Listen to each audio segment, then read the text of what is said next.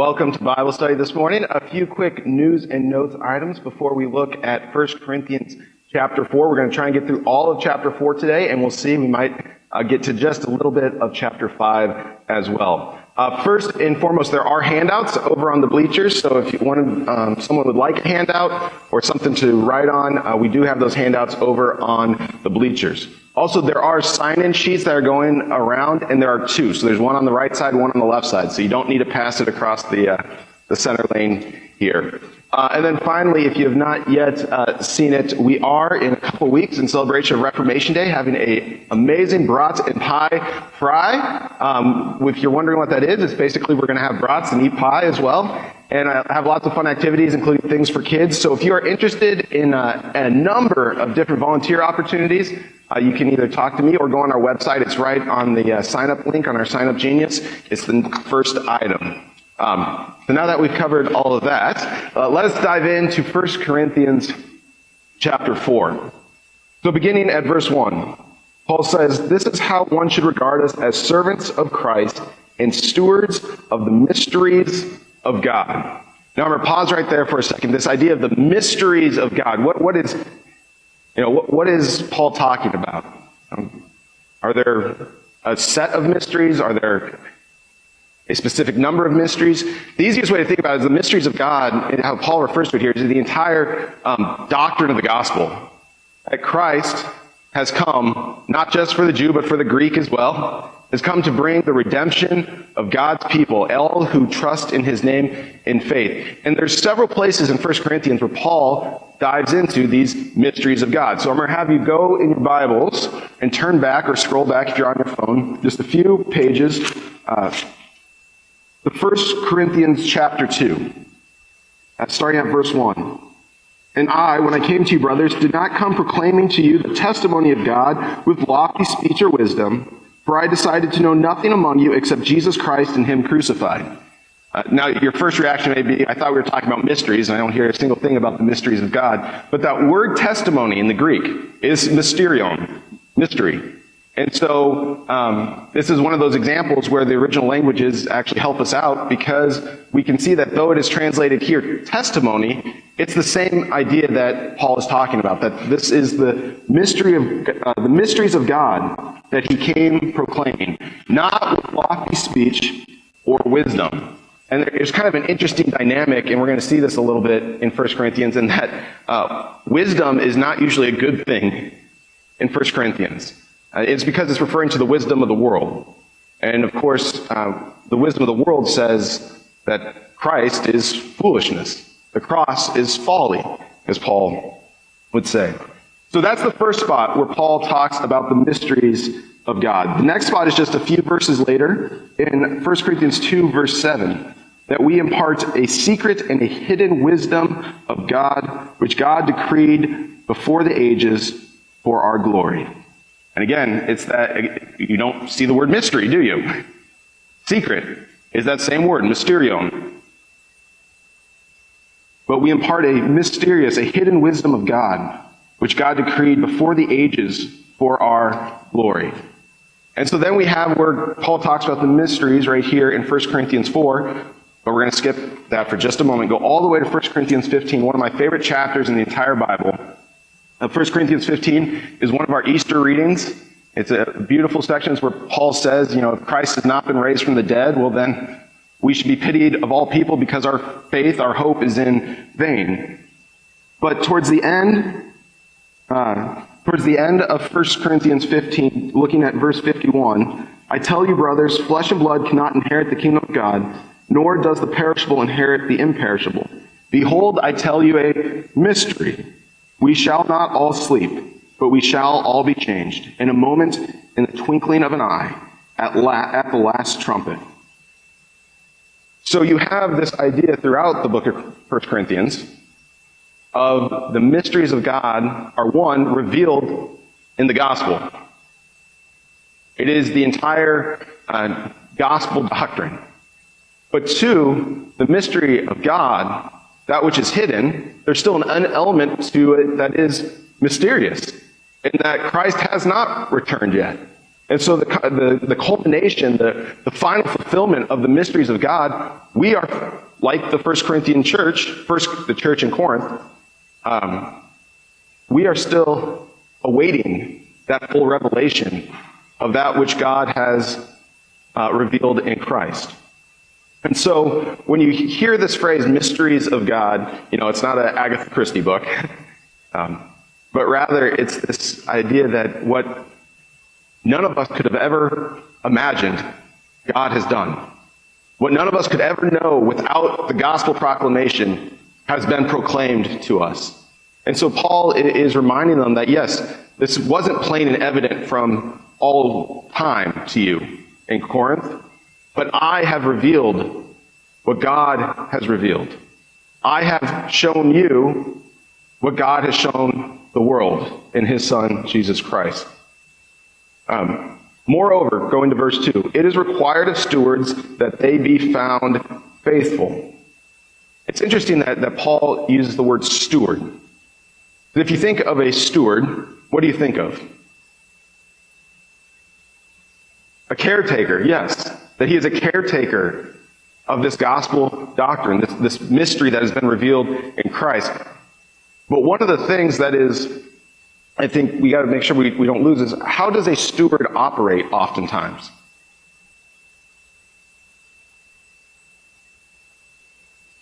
In the background, okay. Maybe I'll put it this way. How much oversight does a steward have if he's doing a good job? Complete oversight. That's exactly right. And so you have this idea um, from Paul that I have been given this responsibility. Um, in fact, all the apostles have been given this responsibility. And what is required of a steward is that they be found faithful. Now, how is this applicable to us today? Well, think about how many times people will sacrifice fidelity, faithfulness, for something they perhaps like, especially when it comes to church. And it's a great reminder, the start of 1 Corinthians 4 is an excellent reminder that it is not about um, the personality of the pastor, for example.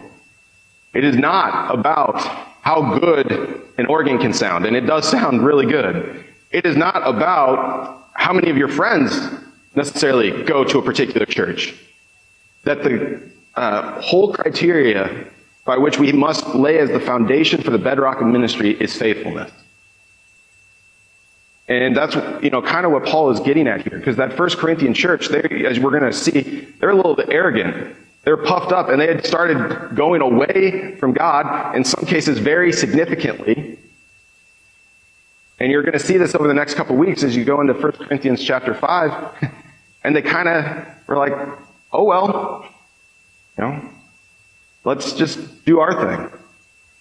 And it's a great reminder that no, it's not about us doing our thing. It's about staying faithful to that mystery revealed, the gospel proclamation of Jesus Christ.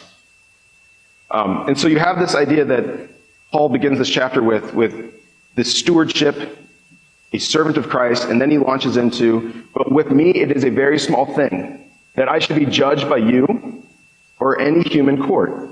In fact, I do not even judge myself, for I'm not aware of anything against myself, but I am not thereby acquitted.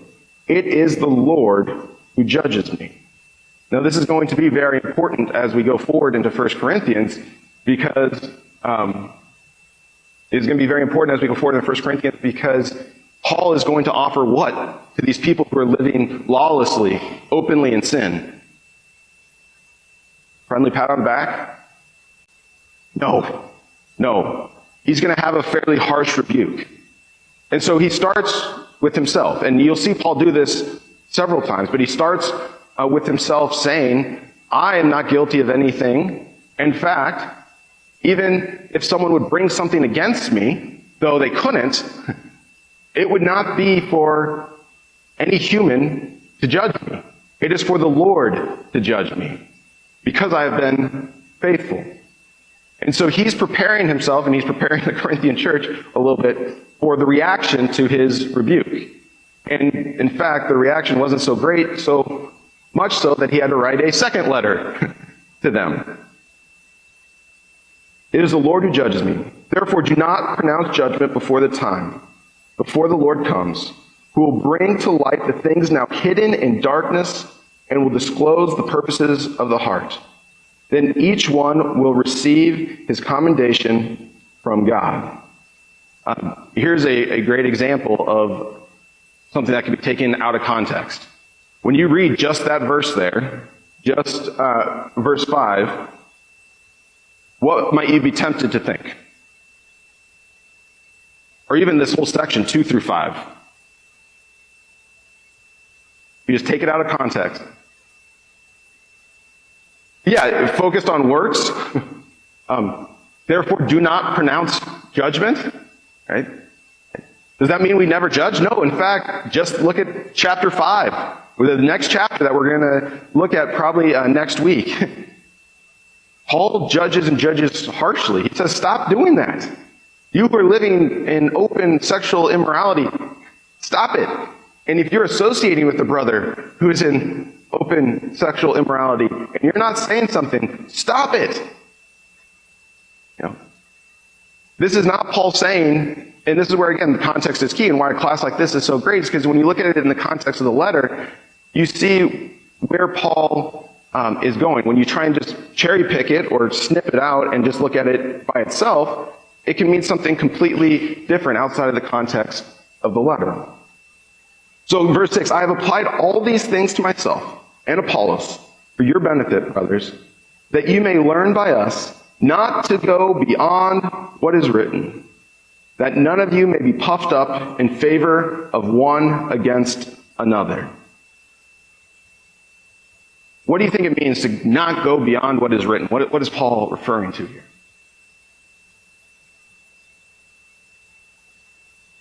The Scripture. Yeah, the whole Testament of Scripture. And why is this important? What is a struggle for us today, even? We want to explain things. We want to maybe add things. We want to try and uh, solve every question and every answer. And what's one way we're reminded not to do that? To go beyond what is written.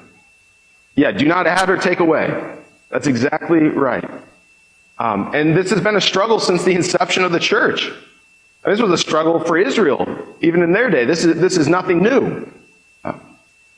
But here, Paul offers to this Corinthian church a pretty strong reminder. You, you are not to go beyond that which was written. Um, that none of you may be puffed up in favor of one against another. For who sees anything different in you? What do you have that you did not receive? Then, if then you received it, why do you boast as if you did not receive it? And now we launch into what I think is maybe one of the best uses of sarcasm in the entire Bible. when you read through this, you're going to be like, wait a minute, I thought the Corinthian church, it, you know, they're not doing it the right way. Paul, again, if you just took just these verses, it, you might think Paul's complimenting the Corinthian church. Um, but listen to how he uh, describes them. Already you have what you want. Already you have become rich. Without, without us, you have become kings. And would that you did reign so that we might share the rule with you. now, uh, if you go all the way to the book of Revelation, if you turn all the way to Revelation, Revelation chapter 3, you're going to see this isn't the only time that uh, this sort of I don't want to say sarcasm, but pointing out um, to those who are puffed up, uh, basically a humble pie, giving them some humble pie.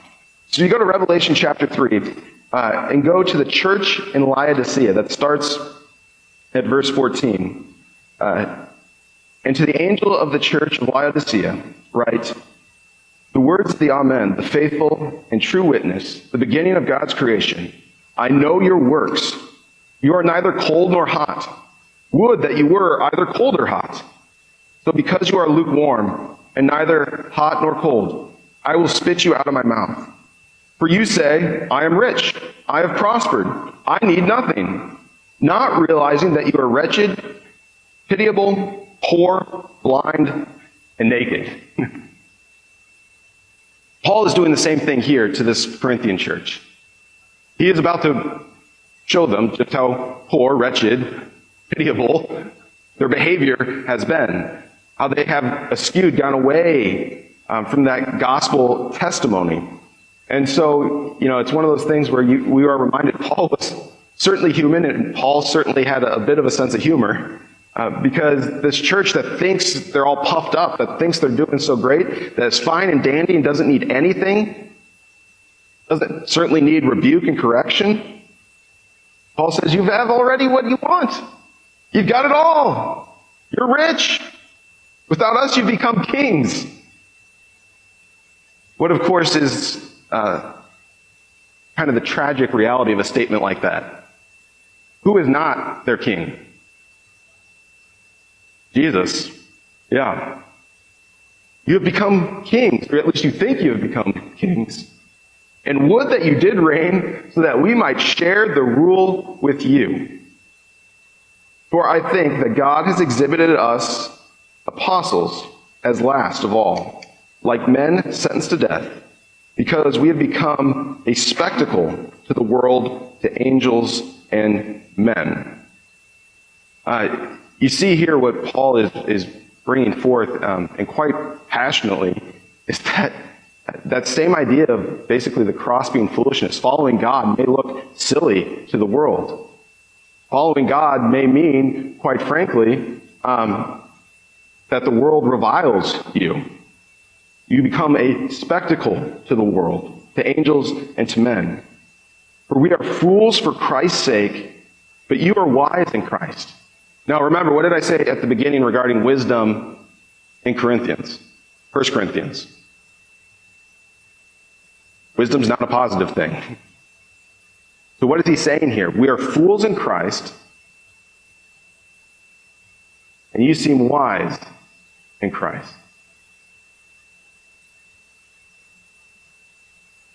Yes, they've let the world's wisdom creep in. The blanket proclamation of Christ and Him crucified looks foolish. And so what Paul's saying is, I'll be a fool in Christ then. You want to be wise in Christ? You want to bring in the world's wisdom? You want to try and add things beyond what is written? Fine, but I'll be a fool in Christ. And so you have this, again, um, kind of sarcasm, and really kind of cutting sarcasm when you think about it against this church that had uh, become so puffed up and yet sadly had uh, gotten off track so significantly. Uh, we are weak, but you are strong. You are held in honor, but we in disrepute. To the present hour, we hunger and thirst. We are poorly dressed and buffeted and homeless. And we labor, working with our hands. When reviled, we bless. When persecuted, we endure. When slandered, we entreat. We have become and are still like the scum of the world, the refuse of all things. How many of us woke up today and said, I hope I can be like the scum of the world? but what, what, what, again, what Paul's pointing out here is be the scum of the world if it means remaining faithful in Christ. Be reviled by the world if it means remaining faithful in Christ. And uh, Jesus talks about this a little bit in a pretty famous section of Matthew. Can anyone think what, or Jesus speaks kind of this way? Maybe not quite in such harsh language.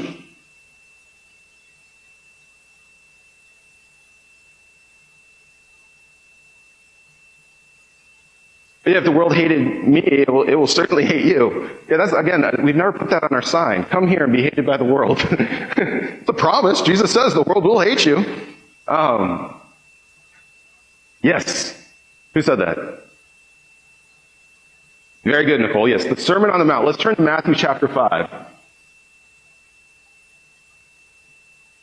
And you want to see what Paul's talking about really is uh, what it means when Jesus says the Sermon on the Mount, what it looks like, practically speaking, in one's life when the world does hate you for Christ. So we begin uh, in verse 5, verse 1. Seeing the crowds, he went up on the mountain, and when he sat down, his disciple came to him. And he opened his mouth and taught them, saying, Blessed are the poor in spirit, for theirs is the kingdom of heaven. Blessed are those who mourn, for they shall be comforted. Blessed are the meek, so they shall inherit the earth. Blessed are those who hunger and thirst for righteousness, for they shall be satisfied. Blessed are the merciful, for they shall receive mercy. Blessed are the pure in heart, for they shall see God. Blessed are the peacemakers, for they shall be called sons of God.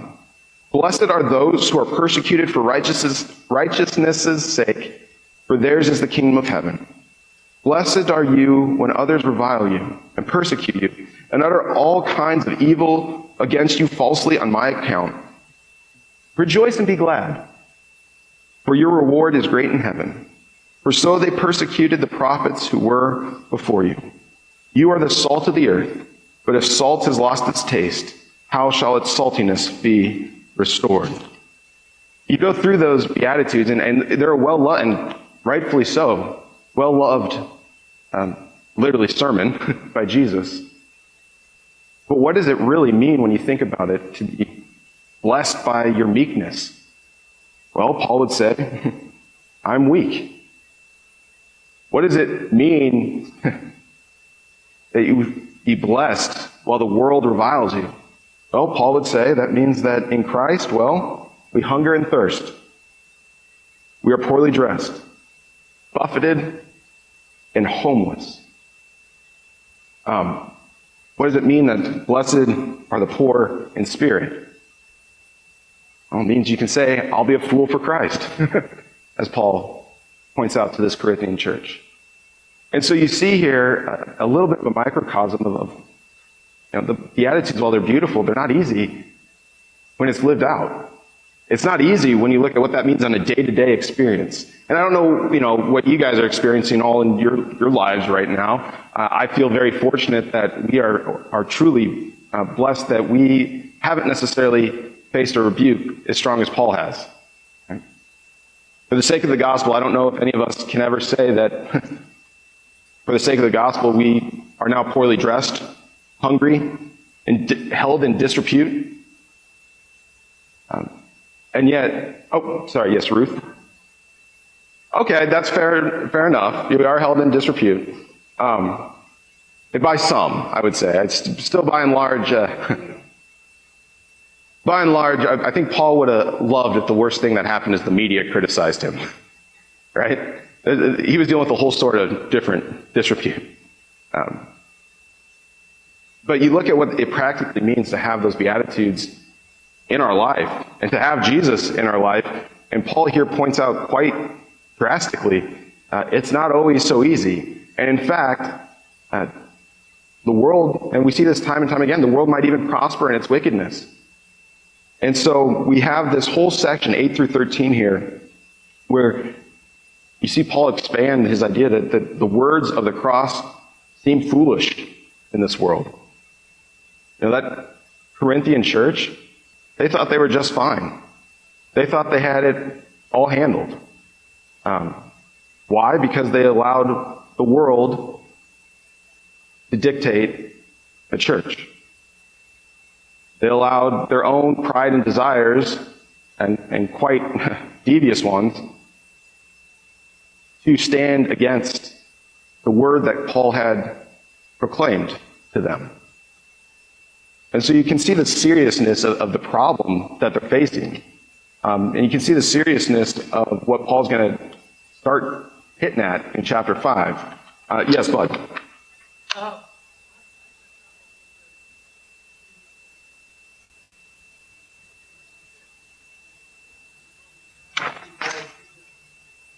Mm-hmm.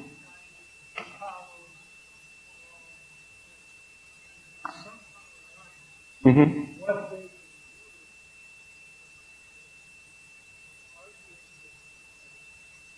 Yep. Acting like he was Yep. Yeah, you, you, see a very prideful church. And that's why I, I love that, uh, you know, the idea that one is puffed up. And, and we've all seen this, perhaps even if we wouldn't like to admit it, there have been times where we feel we've been puffed up in our own arrogance, maybe not about a church matter, but maybe at work or different things. Um, but yeah, you have this church thinks they're they know best, essentially.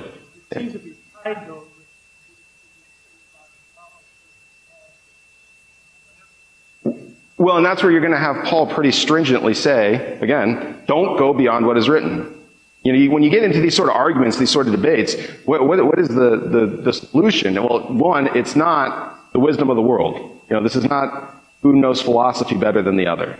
Uh, it is not who is more popular than the other. It is not who contributes more to the church than the other. But when you have these issues, and, and I mean, what the church in Corinth dealt with, churches have been dealing with, you know, maybe not to that degree, but there have been all sorts of scandal uh, in the church. And when that scandal happens, uh, where do you go to figure out how do we get back on track? Well, go back to the Word. And you're absolutely right that they seem to have this, this sense of pride as um, and arrogance about them and how they are handling these divisions. And, you know, it been, I wonder what their voters' meetings were like. Uh, no. Um, but you, you have this, you know, this big point of emphasis that Paul is going to hit at. Yeah, Mike.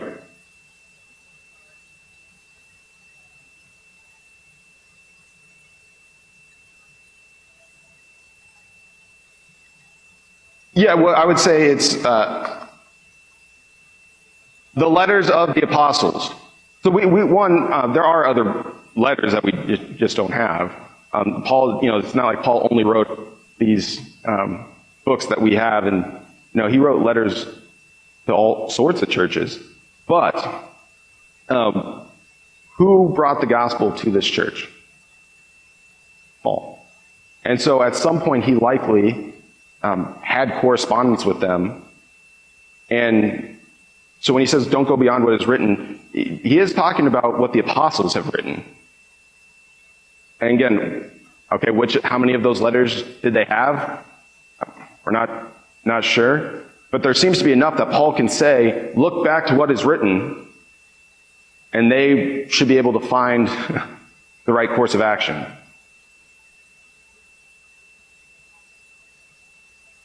Well, yeah. Well, especially, especially given the sins we're about to, to uh, go through. Uh, they could just take the Ten Commandments, right? Yeah.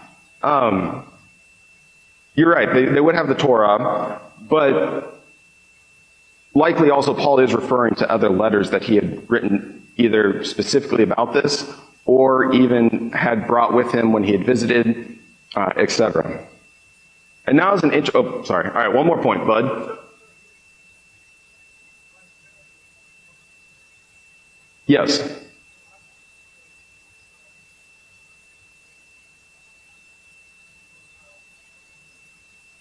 Well, if they were instructed by the apostles, the apostles encouraged the use of you know the Old Testament scriptures. It never once is Paul or do we have any evidence that any of the apostles ever said, "Don't look back at the scriptures," and that's where you know all of Scripture testifies to Jesus. Yeah, yes, and hidden before all ages. I mean, you go all the way back to Genesis three, right?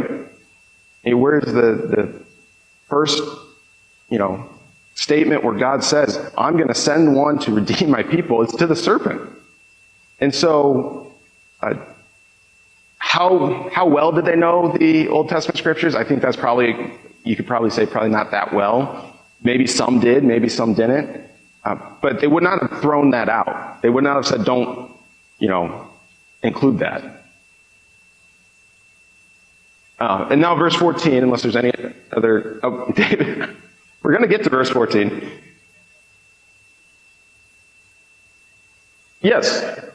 Yeah, they were deviating from what Paul had, basically the purity of the gospel as Paul had presented it to them. Yep. Well, and, you know, you think about it, uh, you, you can imagine the sort of place, I think, Corinth was, or at least this church, especially when you look back, like you said, Bud, into chapter 3 with, you know, I follow Paul, another says I follow Apollos. I mean, everyone was kind of going their own way. They wanted to have it basically be a little independent, you know, what I want to believe, I'll go with. And you see how they deviated from the gospel as Paul presented it, um, from the, the scriptures, from whatever they had. You know, All right, going into verse 14, and I think this is a really, really, really critical point that Paul is making in this verse.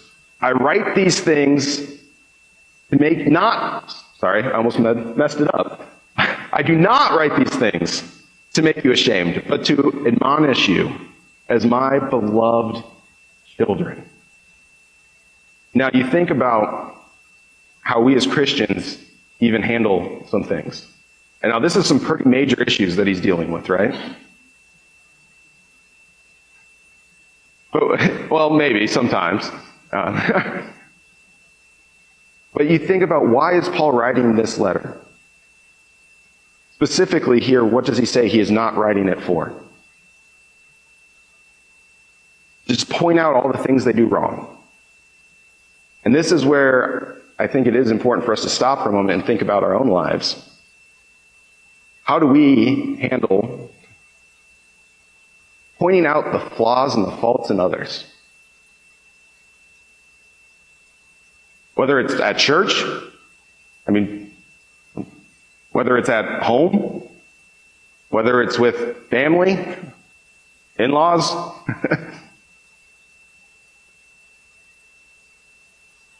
By what perspective do we go forth and point out those, those faults, those flaws? Not to bring them shame.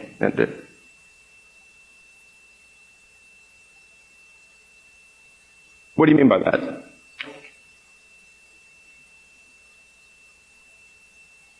Yes. Yes. Which is, of course, the issue here in Corinth. so the point was made for those listening on the radio that uh, we often point out the faults in others because they simply don't go along with what we'd like them to go along with, which was exactly what was happening in Corinth. And that's where he talks about getting puffed up one against another.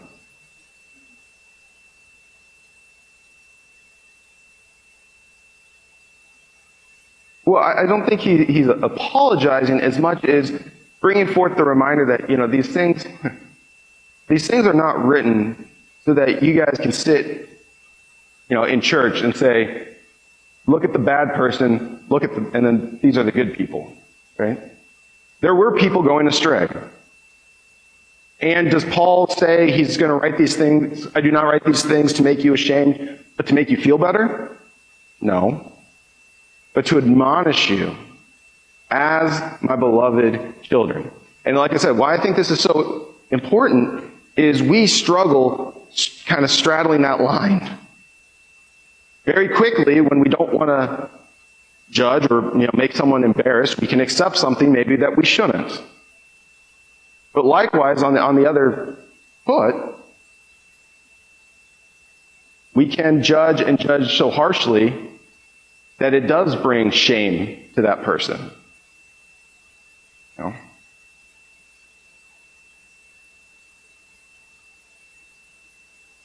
Yes,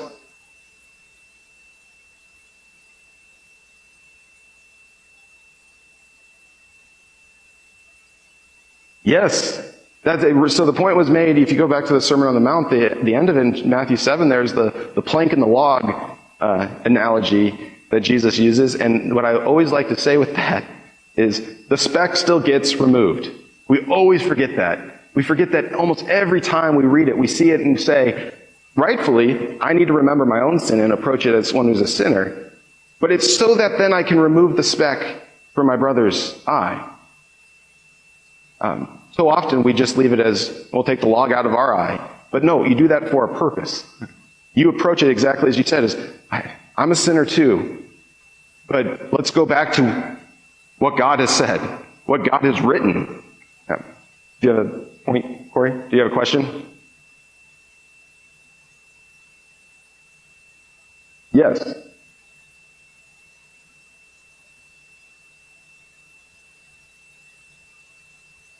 Yeah. Correct. And so the comment was made, you know, he, he writes in hope, hope of change, which of course we all have.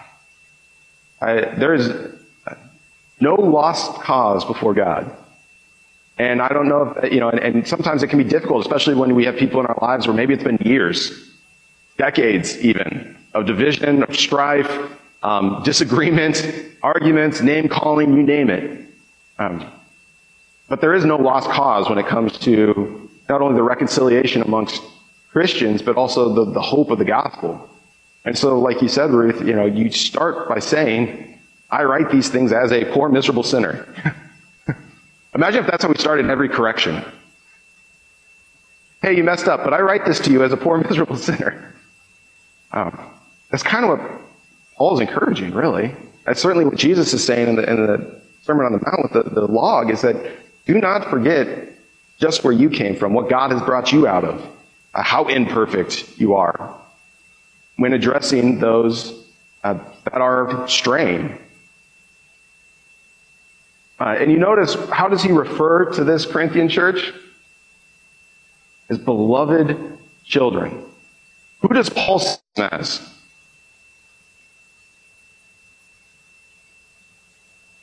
Beloved children.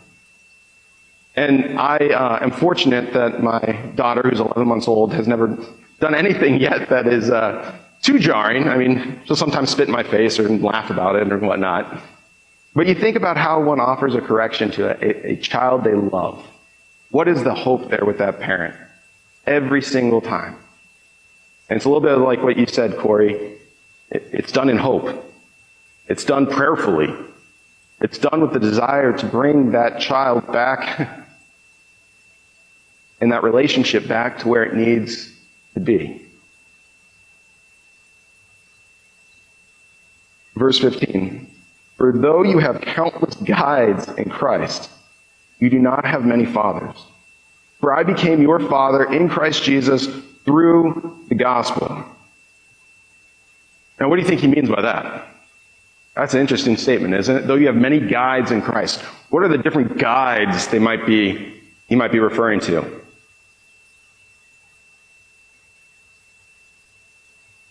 Teachers, okay. You think of the context of 1 Corinthians, who, who might this be referring to?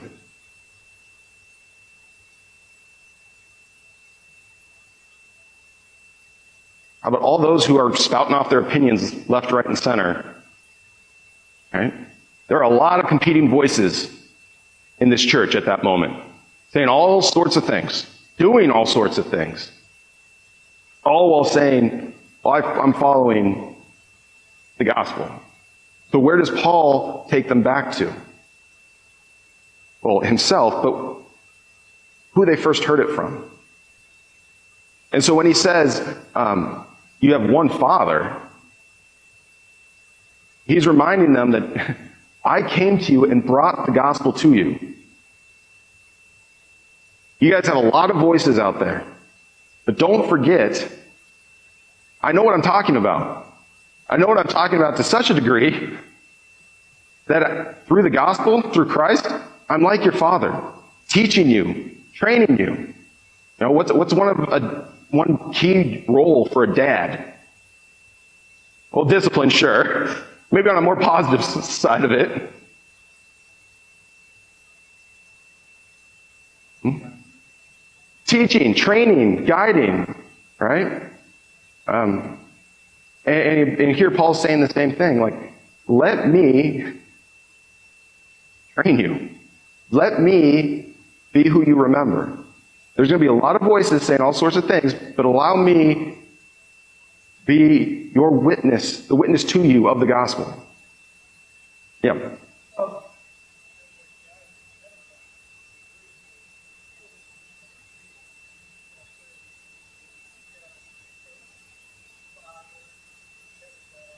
Mm-hmm.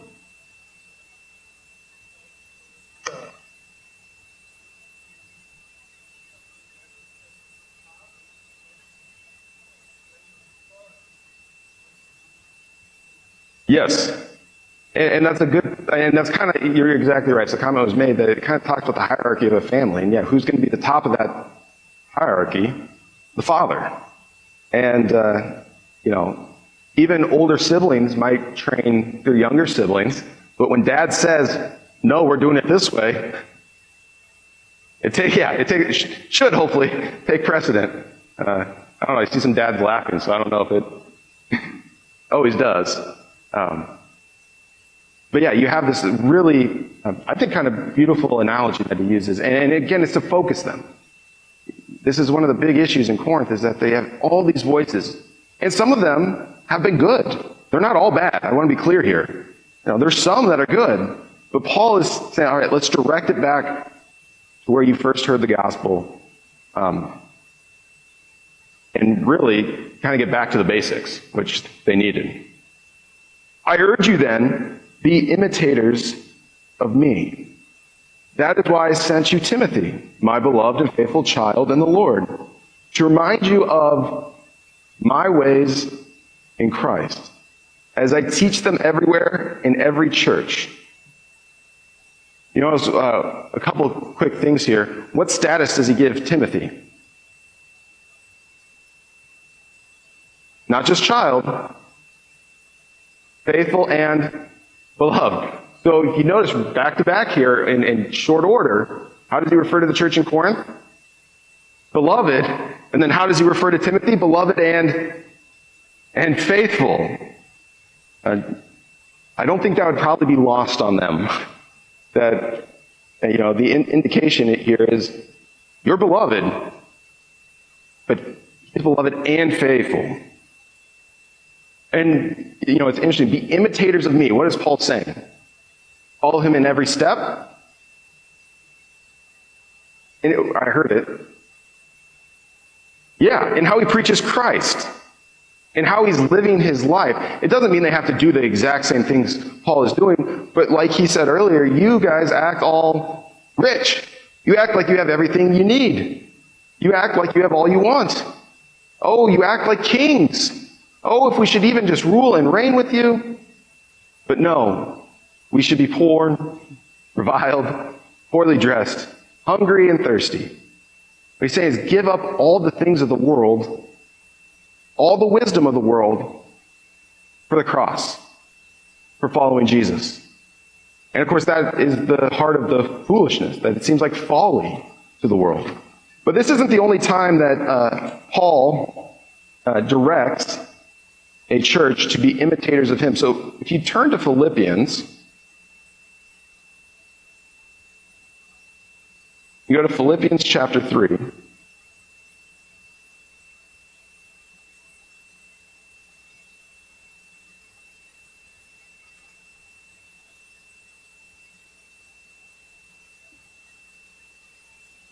Look at verse 17.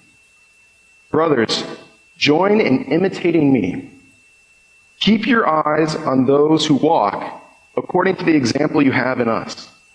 For many of whom I have often told you and now tell you, even with tears, walk as enemies of the cross of Christ. Their end is destruction. Their God is their belly, glory in their shame, with mindset, minds set on earthly things. But our citizenship is in heaven. And from it we await a Savior, the Lord Jesus Christ, who will transform our lowly bodies to be like his glorious body by the power that enables him to, be, to subject all things to himself. Now, what sort of parallels do you notice right here with Philippians is, is this little paragraph to the Philippian church and what we've read so far in 1 Corinthians 14?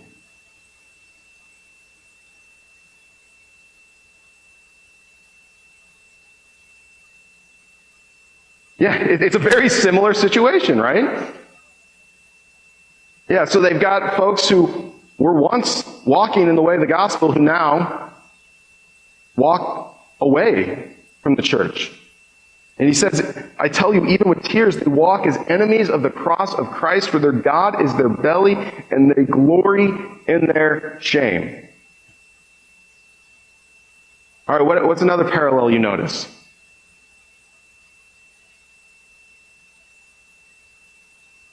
Imitate me, yeah. And there's a third parallel. And when I looked at this, I just thought it was interesting because so often, at least in my mind, you think, you know, Corinth really had all the problems. You know, they kind of get a bad rap, and rightfully so. We're going to go through, like I said, next week uh, with chapter 5, the start of some of those sins, and they're not pretty, right? Um, but the same struggles that the church in Corinth had, maybe differing degrees, but the same struggle was occurring in other churches as well. And so often I think um, we sometimes forget forget that that these are churches in time and in space and places, and there was sin within them. Um, there has not been, you know, we're poor, miserable sinners. There is no perfect congregation. I hope that doesn't, you know, shock anybody. Yeah.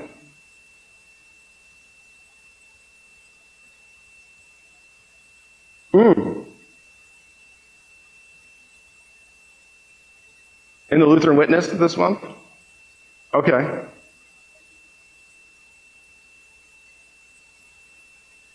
So the comments made in the Lutheran Witness this month, there's a really good article on just the different teachings and different. Yeah. Yeah. Um, but the, I want to get make sure I don't get off track too far off track. The third thing that you see Paul do is regard himself as what? Lowly.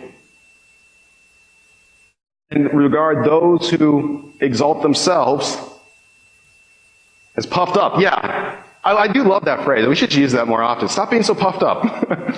um, and so you have this direct similarity to what's going on in the Corinthian church. And quite frankly, it can happen anywhere. Not saying, you know, I, I don't see that here, but we should be on guard because you have these folks who were walking in step with Paul, walking in step with the proclamation of the gospel, who now walk as enemies of the cross. And Paul's going to, like I said, address those in just a few verses. Yeah.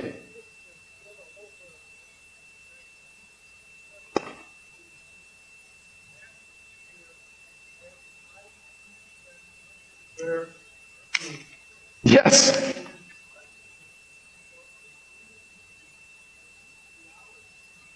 Yeah.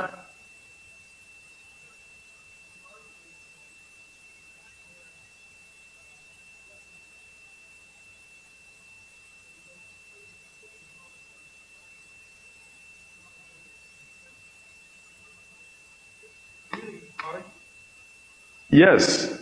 Uh, so uh, Bud pointed out for those uh, listening on the radio an excellent point, which is if you go to verse 17, um, and when he says, I'm sending Timothy, my beloved and faithful child, to remind you of my ways in Christ, as I teach them everywhere in every church. And, and you have this universality to this, this, this universal proclamation. And uh, it, that should be the goal. That proclamation should not be different. in different churches. Um, and sadly, it, it, you know, maybe I don't think the point of this is to necessarily compare, for example, ourselves to another church, but to be reminded that uh, what Paul is saying here to the church in Corinth, what he's saying to us, this is not a unique proclamation, but a universal proclamation. And uh, it also prevents, if you think about it from the church of Corinth side, it prevents anyone from kind of getting whiny, to be honest. Like, why is he picking on us? No, this is what I would share with anyone. And uh, that's kind of why I, I went to that Philippians passage, because we have a perfect example of look, here's how he did it at another church, in another place. Some are arrogant, as though I was not coming to you.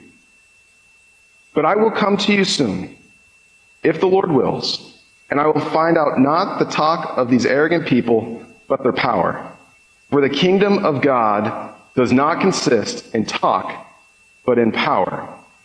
So, what is the reaction, at least to some of these words that Paul has been sending to this church in Corinth? What is their reaction even to receiving Timothy?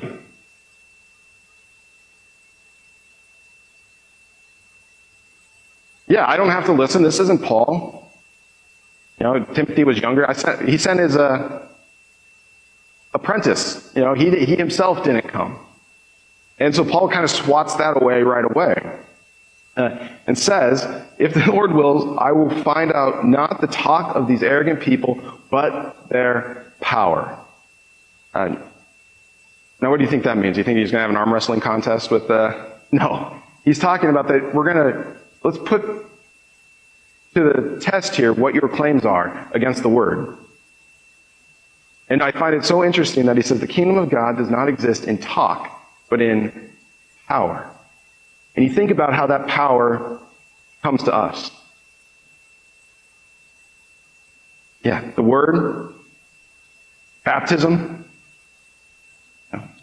after reading this, I'm, I'm I start thinking next baptism we do, we should start, you know, this is a powerful day. How about the Lord's Supper? The power that consists in Christ's body and blood given and shed for you.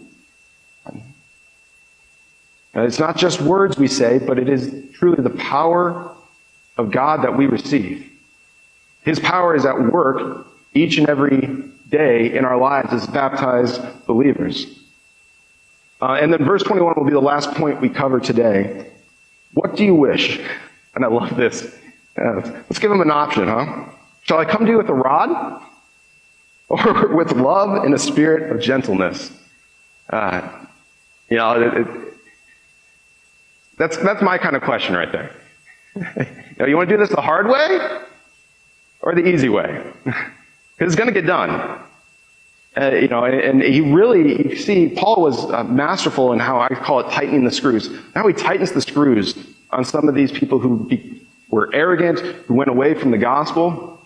Uh, Paul writes very, very lovingly, but when he needs to, he's willing to kind of lay it out there and say, Do you want me to come with the rod? Because I will. Or do you want me to come in a spirit of love and gentleness? Um, and so it's a, I guess we maybe should ask ourselves that question. Do we want God's uh, judgment by the rod? Or in that spirit of love and gentleness? And how do we then approach our own arrogance and our own ignorance sometimes of our sinful behaviors? And how does that then call us by the gospel to be humble about that? Not say, to not be puffed up, but to come and humbly say, Yeah, I am a poor, miserable sinner. I need to get back to the basics. I need to follow Christ. Um, I will open it up for any last questions, comments before, and I'll leave Pastor Thomas sexual immorality for next week.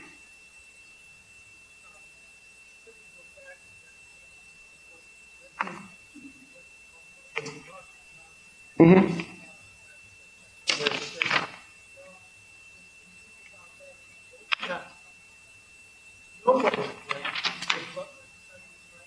Yes.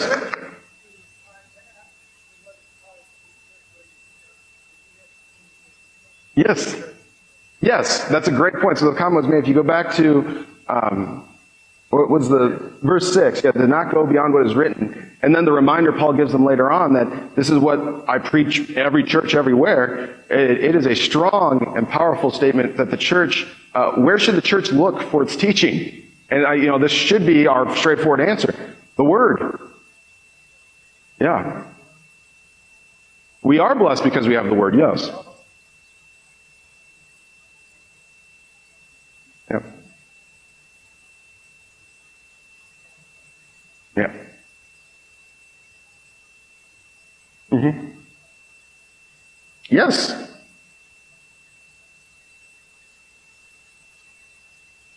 Oh, I 100% agree. I think that's what Paul's saying here is like, I mean, we really can do this the hard way or the easy way. And, and you notice that word admonished. Like I said, he doesn't say, I, I, do not write these things to make you ashamed. I write them to give you a friendly pat on the back. You know, uh, try better next time. No, it's to admonish you. It's to say, cut it out, knock it off, stop. um, and yeah, he, it, it is sometimes necessary to be firmer. I don't know if I'd say harsh, but it's just firmer about, you know, here's the reality of God's word, here's the reality of the gospel, here's who He's called us to believe, be and what He's called us to believe. Um, and we don't deviate from that.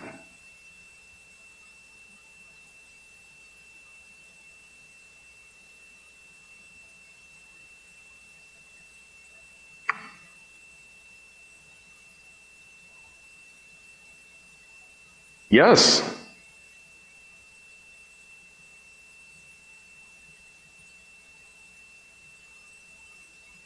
Yes?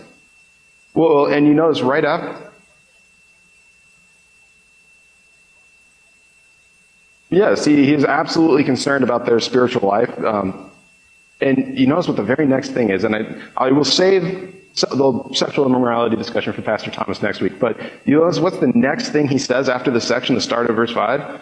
Basically, he goes to the probably what is the worst thing that he has heard reported about them. Yeah, yeah, yeah. You guys think you're doing this right? The way you're acting, the pagans would be ashamed. And yet here you are thinking this is all fine and dandy. Like, you want me to bring the rod? I mean, I, we could start naming names and pointing stuff out, and then where do you think you'll be after that? Yeah. Correct. Yeah, the, the alternative of just saying nothing and saying, you know, and even, even saying, well, I hope you do it this way. No, this is not an, an optional thing in Paul's mind, you know? Um, yes, Nicole. Yes.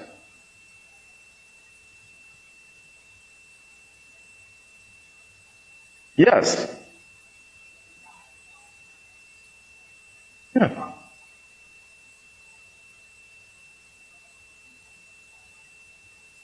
Exactly. He loves them too much to allow them to continue. It's why, you know, a, a child puts their hand near a hot stove, you, you, slap it away. You don't say, hey, well, let's not do that anymore. You know, hey, I hope you don't do that again. No, you, te- you have to teach them very, very strongly because you love them. Uh, fire, not a good idea to put your hand in. You know? Um, all right. Any other comments before we wrap up for the day? All right, let us close with a word of prayer. Dear Lord, Heavenly Father, we come before you uh, grateful for the, the truth and the purity of the gospel of Jesus Christ. I pray, Lord, that you allow us to stay humble, that you would uh, prevent us from becoming uh, arrogant and puffed up, and that in all things we give glory to your Son, our Lord Jesus Christ. In the name of the Father, and of the Son, and of the Holy Spirit we pray. Amen.